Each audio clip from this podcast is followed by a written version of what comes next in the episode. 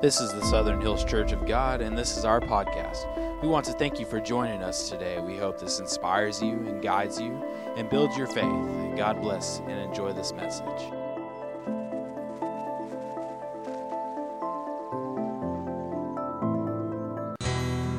So I've been reading this book uh, this week. Uh, I was sharing with um, Brother Moore earlier in the week. I've been reading this book called Going Back to Being an Acts 2 Church and what an Acts 2 church looks like and and what the church today has to do in order to be an Acts 2 type church. And the story tells about a pastor in Mobile, Alabama, who wanted so bad for his church to grow that he spent thousands and thousands of dollars over the course of years to go to every church conference known to mankind to replicate what they were doing, bring it back to his church, and see it work, right? And so he would go to all these church conferences, which I want to make mention real quick before the wrong impression is made. I, I, I go to these conferences as well, and I like them, and I like being a part of them. But going to a church conference shouldn't be a solution to all the problems that we have in our local church. It should be just the power of God speaking into us and breathing in us new life and revelation that we can come and preach with more of a boldness within our pulpits. But he went going to replicate what these other churches were doing so that it would work in his church. And what he found out was that he would go, he would buy these notebooks and he'd buy the books and he'd buy the CDs and he'd buy the tapes and he'd come back and he'd listen and he'd implement it for a year and then it wouldn't go the way that he wanted it to go. And then before long, the notebooks would be on his shelf collecting dust just to go back to another conference the next year and repeat the process all over again. And now we all know that doing the same thing over and over again, expecting different results, is a word we call insanity. It is insane for us to think that we can do the same things over and over and over, expecting a different result. So, what I want to do this morning is I want to bring to you from the Word of God a new, fresh word that we all probably already know. But what it is intended to do is to not to bring revelation to your soul, but to ignite your soul to bring forth something that maybe we had a long time ago. Maybe it's been dormant for quite some time, and it's what we need to do to be again an Acts 2 church. So, what I do is I want to answer this question What does a church that has an Acts 2 um, um, type of um, um, um, uh, a Acts 2 faith, what does it look like? in a local church. So, Acts 2, verse number 1 when the day of Pentecost came, they were all together in one place. And suddenly, say that word right there, say suddenly. That means at an instant, it happened. There was no waiting. There was no, hey, let's all join together. We're waiting for the party to begin, so let's go ahead and sit down and eat our food and, you know, be merry and all that stuff, and then it's going to happen when it happens. No, they were all together in one place, and as soon as they came, it says, suddenly, a sound like the blowing of a violent wind came from heaven and filled the whole house where they were sitting. Where they saw what seemed to be tongues of fire that separated and came to rest on each of them. All of them were filled with the Holy Spirit and began to speak in other tongues as the Spirit enabled them. So, what I want to do today, again, is I want to share something that isn't new. I simply want to build your um, faith. I want to encourage you. I want to let you know that that suddenly moment that they experienced in that Acts 2 church is the same suddenly moment that can happen today and in your life and in whatever situation that you may face. A suddenly moment. But what does it take to have that suddenly moment, there's a mindset that I believe is created into the church, not just our church, but the church as a whole. And not just the church of God, but the Baptist, the assembly of God, every single church. This thought process has crept into the church and it is a cancer. And it's simply this thought I want to believe in God, but so many things have happened in my life, I just can't. I want to trust God, but because of everything that's going on around me, I'm not sure that I can. I want to believe that there's an answer to, to this problem that we face, but I just don't know that I can do it because of everything that I've gone through. You see, the outline of church growth is not in a church conference year in and year out. It was written down in Acts chapter 2. And what the church has to do to see this supernatural, suddenly moment that we all want and desire. All we have to do is go back and look at what the Word of God says. Because ultimately, He has answered every question we'll ever face inside this book. There's a, um, a video that I watched. It's of the um, General Overseer of the Church of God, Bishop Tim Hill and um, Bishop Doug Small. He's kind of over all of the prayer, the prayer ministry within the church. Excuse me. And um, he made a comment about the very first General Assembly. He went back to all the records and he went back to the very first one and what he found, he said, was something very interesting. They put in forth that day, the Church of God made a motion for two things that every church should have if they want to see this Acts 2 moment happen in not only their church, but in their home. And this is what they said every church needs a prayer meeting, and every home should have an altar. Every church should have a prayer meeting, and every home should have an altar. Now, I wish I could write that in bold letters and put it everywhere that I know because I believe it to be true.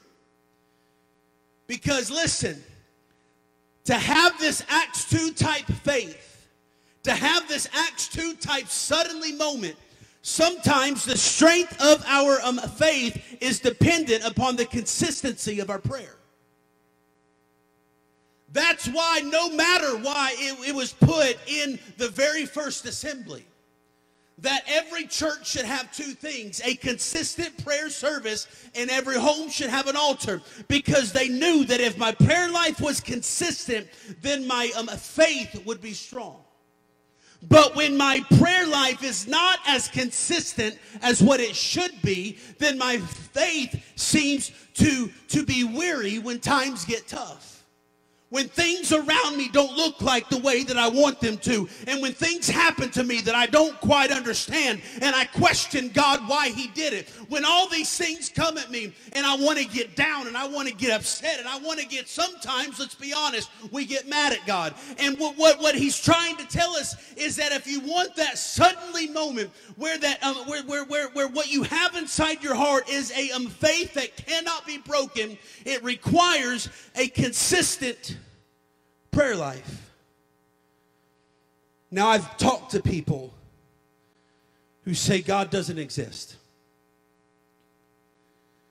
Well, that's dumb, for lack of a better word. How can you look around you? How can you go to the zoo and to the aquarium and walk down the mall and ride in a car and look out at the birds in the air and the animals on the ground? How can you look at all these things that really don't have much explanation and say there is no God? I've talked to some people that says, "Why should I pray? What is this thing called faith? What's the point of it?" And most people who believe that have had a crisis at some point in their life where they were hurt, where they got upset, and they were disappointed in God, and they just said, I want to believe, but I just can't. And more times than not, it's because they prayed and didn't see immediate result. Because for some reason, elementary faith says that God has to fulfill my wish list. And elementary faith says that I should be able to go to God at any point in my life and say, God, I need this, and expect it to be done. That is an elementary level faith. That's not what that means. Faith is not a set of wish list items that we go to God with and say, God, I need you to answer. If we want the suddenly moment, then we have to be in that place where God, it's not about me, it's about you. It's not it's not about my will, it's about your will. Now, does that mean that he won't answer my wish list items? No, it doesn't mean that because there's times that he will, but only when it when it falls in place within the calling that God has on your life at that place and at that moment. Um, Megan and I, when we go to sleep, we love to binge watch TV shows. It's our only it's, it's, our only time that we get to sit down and just rest and just relax when all the kids are asleep. And I love it. We have this Hulu TV thing, and where at any point I can go through the channels and I can select any show, I can select any movie, I can select any series, and on demand, I have it right there, right then, and I can just watch it. We can enjoy our evening, sleep well, wake up the next morning, and repeat the process all over again. It's so nice to have this because we live in what they call an on demand generation.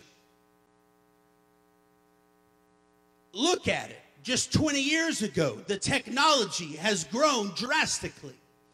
Just 20 years ago, we didn't have the things that we have t- t- today. The only way that you could contact somebody is to call their landline. There wasn't emails that you could go to. There wasn't a cell phone that you could carry in your pocket. And now it's not just a cell phone. You are carrying with you a walking TV where at any moment you can pull out and you can watch a show or a game right on your phone. It's a on-demand generation. We are expecting it right now, but God doesn't work like that. On-demand God is great until on-demand God doesn't do what you ask him to do on demand. A very common thought I hear over and over again in conversations I have with people as a pastor is I want to believe in God, but I prayed that He would get rid of my cancer. I prayed that He would heal my marriage. I prayed and He didn't do exactly what I wanted Him to do. So either He's not real, He's not there, He's not good, or He just doesn't care. And I'm telling you, on demand God does not exist.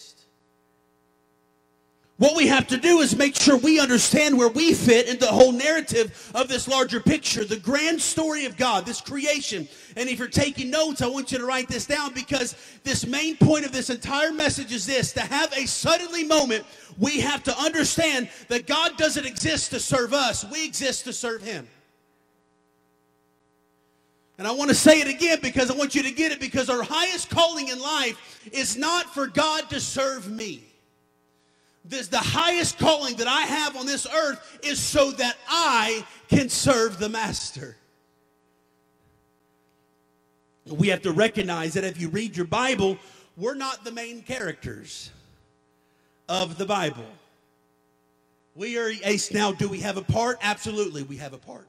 Do we have a place? Absolutely, we have a place. Do we have purpose? Absolutely, we have uh, um, that. But we are not the main characters. Acts 2 happened not because the people did something. Acts 2 happened because God promised something. Now, we, we've got to understand this. There is nothing that the disciples did to earn this suddenly moment. There is nothing that they did to say, I deserve the Holy Spirit to come upon me. There is nothing that they did to merit the supernatural power that God bestowed upon them. But here's what it is God promised that it would happen. And we can go back to Acts chapter 1 and we can see this in, um, in um, verse 6 where it says, Then they gathered around him and asked him, Lord, are you at this time going to restore the kingdom of Israel? What did he say? He said to them, It's not for you to know the time or date the um, Father has set by his own authority. But you will receive power when the Holy Spirit comes on you, and you will be my witnesses. Let me tell you something. Did he ever give him a timeline? No. Did he ever promise them anything more than what they got? No, he simply said, It is not for you to know why I do what I do. It's not for you to know when I do what I do. It's not even for you to know why I do what I do. I just do because I am, and I am the Lord. I am God, and I can do it because I love you. So, it goes on to verse 9. After he said this, he was taken up before their eyes, and a cloud hid him from their sight. They were looking intently up into the skies. He was going when suddenly, again, here we see the word. Two men dressed in white stood beside the men of Galilee. They said, Why do you stand here looking into the sky? As if they didn't believe what the Lord had just told them. He was just with them. And then now he's gone, and they're like, I mean, but let's be real though. Could you imagine being there? Could, uh, just, just think about it for just a moment. I come to you, Asif, and I say, Right now I'm here. But you're going to turn around and this magic trick's going to happen. You're going to turn back around and poof, I'm gone. Right? And so the Lord is standing there with, with all these people, and He's saying that I am about to go. And then all of a sudden He's gone, and they're looking like, where did He go? He just told you where He was going. You see, to have that suddenly moment, there has to come a time in our life where we have to believe what God said. There comes a time where I've got to stop worrying about the same thing over and over when God's already given me confidence that it's going to happen. I cannot go into a situation after God has told me that He's going to come through and continue to doubt Him. These disciples had just heard that he was leaving, and then all of a sudden, these angels, these two men, look, these two, they were um, dressed in white, and they say, This same Jesus the same Jesus, almost to say that guy that was just with you, the same one who has been taken from you into heaven. Now, here's the promise will come back in the same way you have seen him go.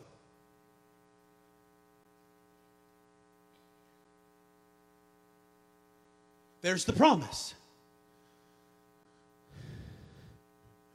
So, Acts 2, verse 1, and they were all together in one place. And then verse 2, this promise that was just made in chapter 1 is about to come to pass. And it says, suddenly a sound like a blowing of a violent wind came from heaven and filled the house where they were sitting. It was almost the, the um, pre effects that's leading you up to the main event. I'm getting your emotions ready for what's about to happen. It's almost like in that movie where you know what's about to come, you know what's about to happen, and then all of a sudden the music starts playing in the background, right? And the trees begin to start blowing, and the wind is, and you see the stars start sparkling. It's all the pre effects to, to, to kind of get you in the mood and ready for what the Lord's about to do. So they're all together in one place, and suddenly a blowing, violent wind came from heaven and filled the house. You see, that suddenly moment came to them because they believed what the Lord told them.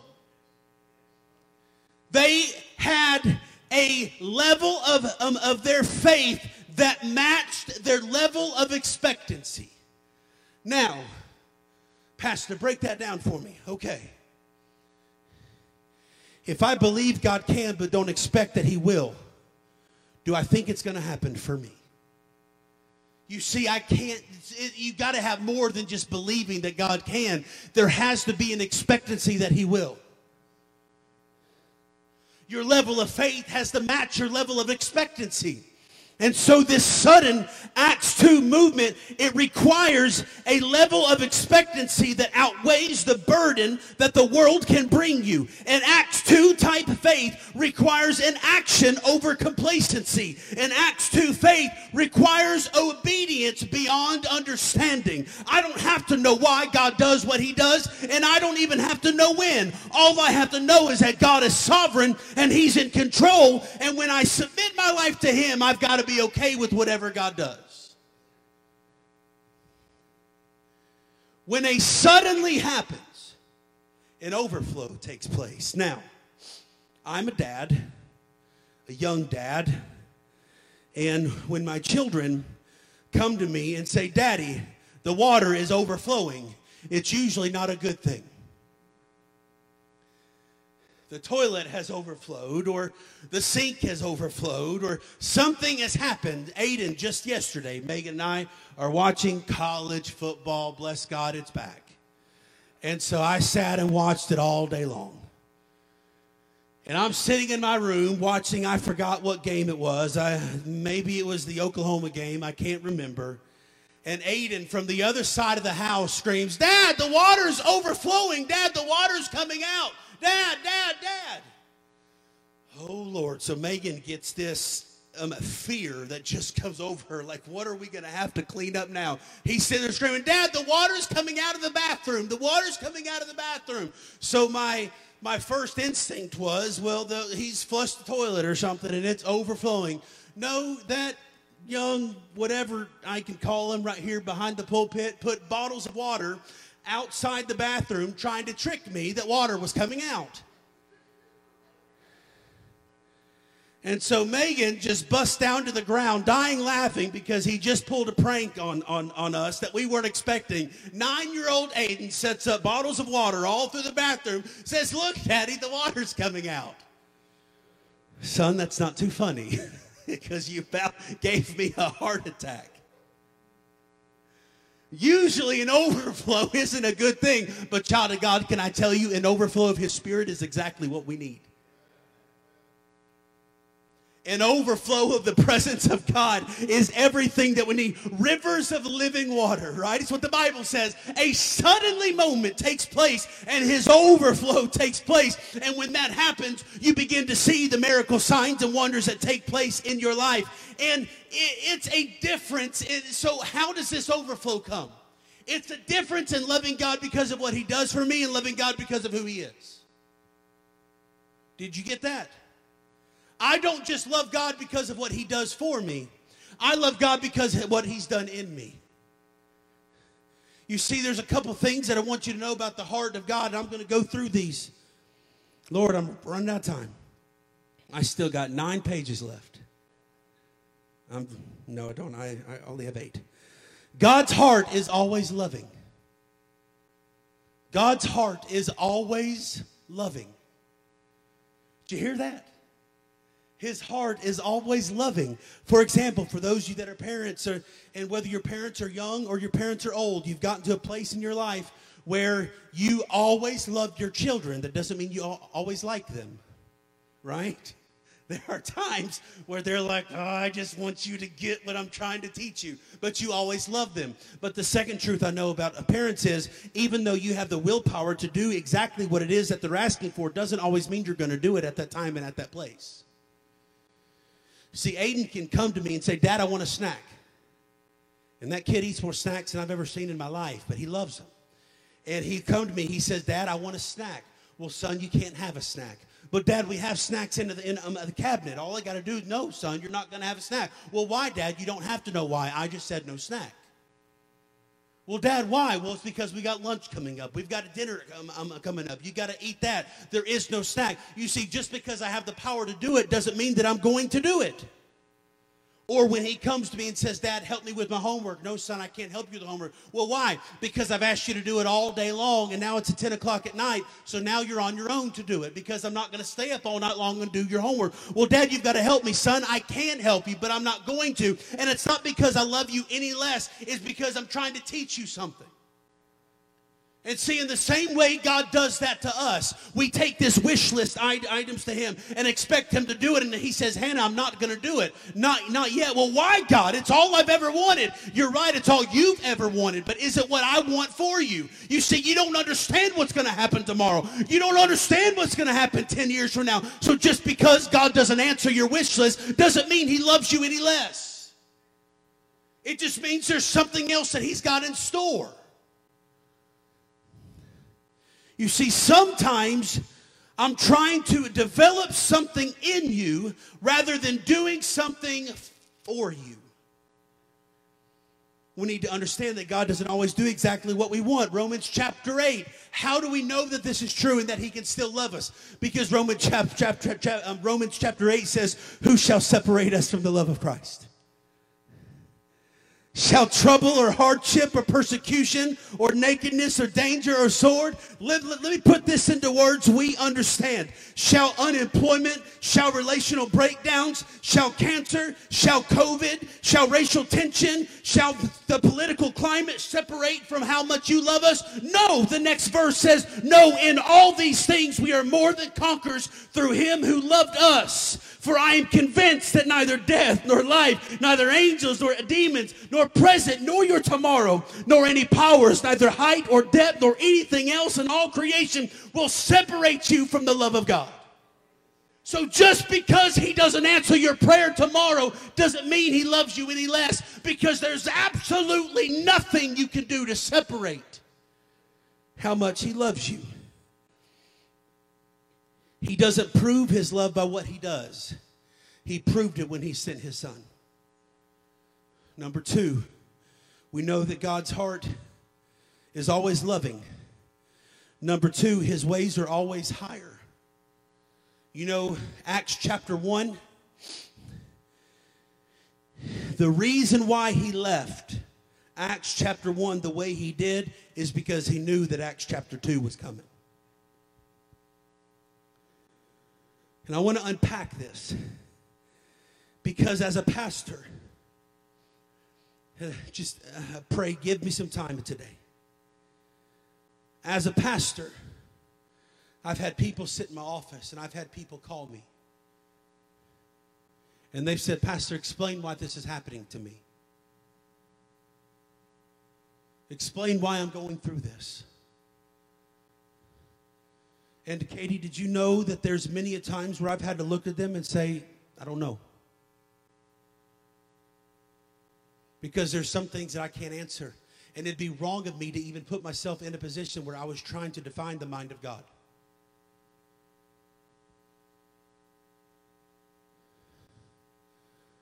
Because I don't know why children can sometimes be born crippled. I don't know why some people have cancer and some people don't. I don't know why some people live in abusive homes and some people don't. I don't understand all of that. All I know is that the Bible tells me, For my thoughts are not your thoughts, neither are your ways my ways, declares the Lord. As the heavens are higher than the earth, so are my ways higher than your ways, and my thoughts than your thoughts. Sometimes I just have to understand that ultimately God has a plan for my life, and He's taking me through something to teach me something. Yes, He's taking me through something to build my um, my my um, faith. Yes, He's taking me through something to build the character that I have. Yes, He's taking me through something because it's not that that he loves me any less. It's because he loves me so much. There are so many things that are above my pay grade that it'd be wrong of me to ask God, why did you do it? I take comfort to recognize that God is wiser than me. Here's the one that I've heard probably a thousand times.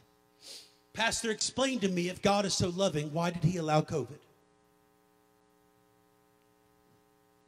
What do you want me to say? Maybe because he wants to take you to a place where the only thing you can do is depend on him. Maybe because he wants you to, to take you to a place because your trust has lacked and he wants you to trust him more.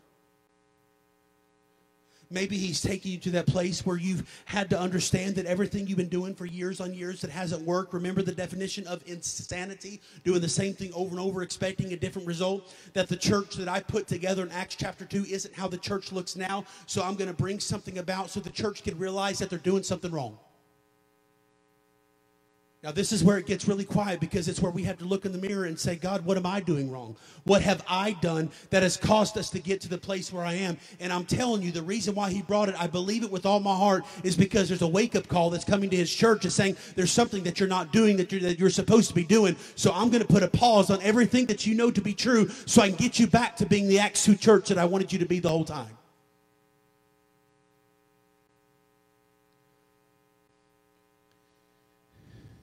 And here's the thing some of you might be going through something right now. You might be going through it next week. You might be going through it next year. And you hate it. I hate it. We hate it. I don't understand.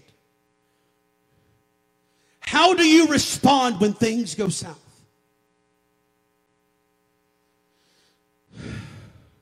God, I don't understand. I don't have to understand. But your ways are higher than my ways. Your thoughts are higher than my thoughts. I can't see tomorrow. But God, the same one who made my yesterday good is the one that went before me in my tomorrow and made it good. So, God, I'm going to trust you in my yesterday. I'm going to trust you in my today. And I'm going to trust you in my tomorrow. And whatever I've got to do to get there, God, just use me and let me host the very presence of God so that I can please you. Number three. God's heart is always loving, His ways are always higher, and God's presence is always enough.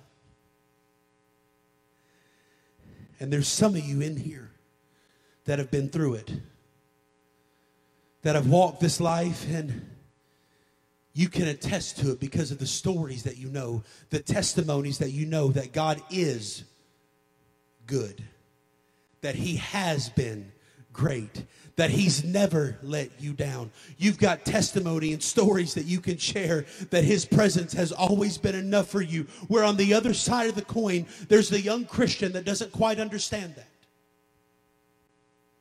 And he doesn't know why he's going. That's why we need each other. That's why they were all together in one place when the suddenly moment took um, place because they needed everybody there. We need every background. We need every ethnicity. We need every um, testimony. We need everything so that you can help them and they can help you and we can help each other and we can do this thing called life. And when they were all together in one place, suddenly a sound like the blowing of violent wind came.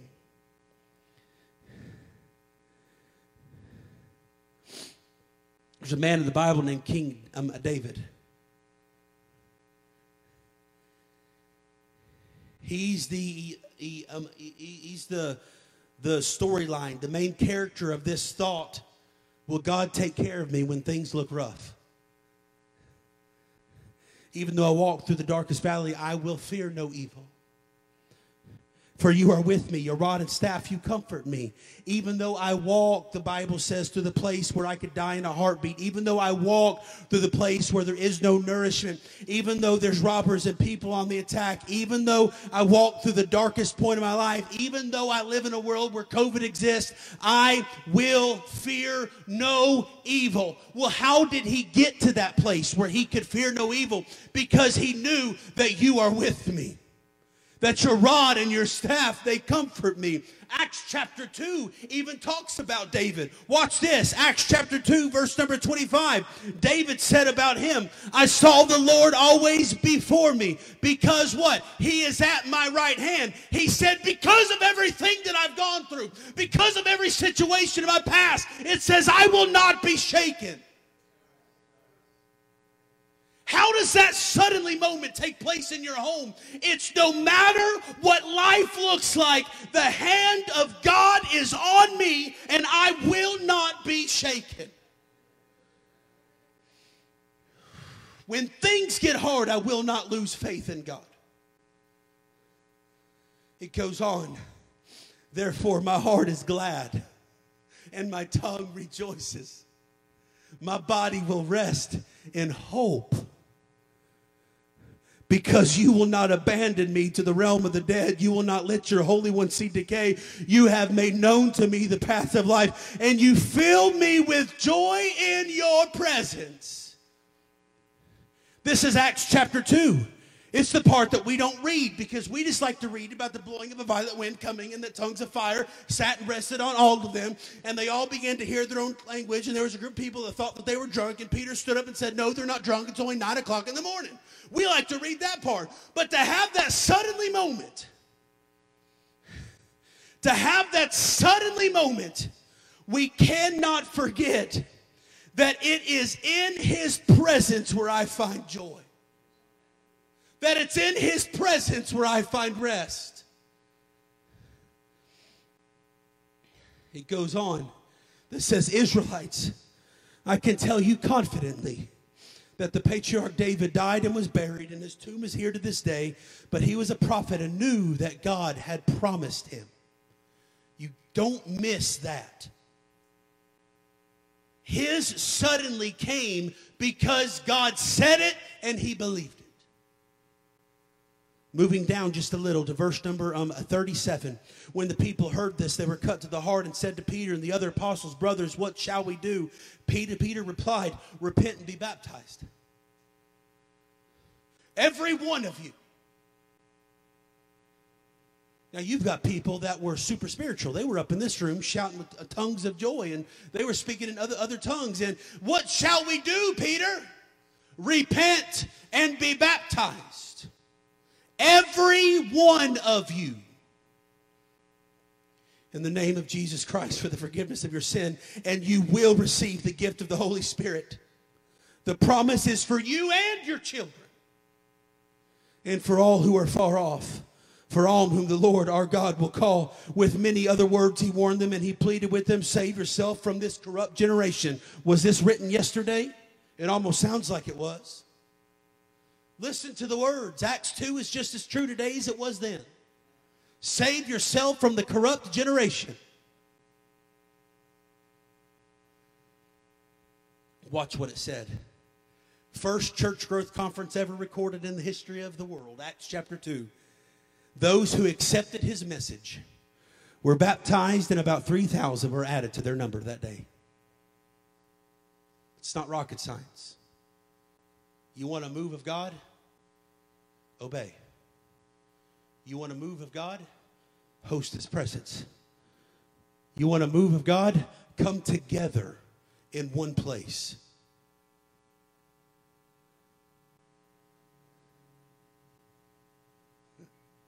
I'll just move on. No, I won't. COVID has created its issues, right? And it's created good things. And I've said it once, but I'm going to say it again because somebody needs to hear it. And I get when people can't be here, okay? I get it. Life happens, things happen. But just because we have an online presence doesn't give us an excuse to just stay home because we're tired. Now, let me preach for just a minute. Having an online presence is not a get out of jail um, free card just because we don't feel like it. They were all together in one place when the suddenly moment happened. Pre COVID, post COVID, it doesn't matter. The church is still alive. And the Bible is very clear, Seth, when it says that where two or more are gathered in my name, there I am in the midst of them, which meaning that God has intended from the very beginning, pre COVID and post COVID, that there would be relationship among the people. And it's hard to be in relationship with one another when one's at home and one is here. No, get to the church house. Get into the presence of God, and some of you might be upset with me and mad at me for saying it, and I'm at that place where it doesn't bother me any anymore because we have to be in the presence of God. Get to the church house. Get in the presence. If you want your suddenly moment, am I saying that God can't do it at your home? No, He can do it anywhere He wants to. But I'm telling you, there has to be a sacrifice that takes place. There has to be a one step in the right direction because He's going to meet you right where you are. We get that. But what are we sacrificing? I'm sacrificing my time to be in the presence of an Almighty God. I'll move on. His presence is always enough. So, what does a church, if you guys would come? So, what does a church that has an Acts 2 faith look like? When things get hard, they don't quit. When they don't understand, they don't lose faith. When things may take a turn for the worse, they don't lose hope. They trust God not because of what he does for us, but love him simply because of who he is and what he's done in us. When we do those things, that suddenly moment can happen for you, just as it happened in Acts chapter 2. With all eyes closed, All heads bowed, nobody looking around. You might reflect and pray over everything that's been discussed today.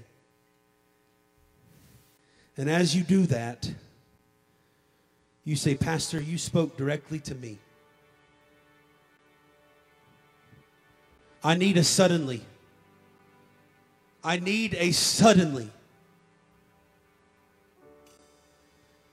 I need that moment where there's no other explanation than it was you.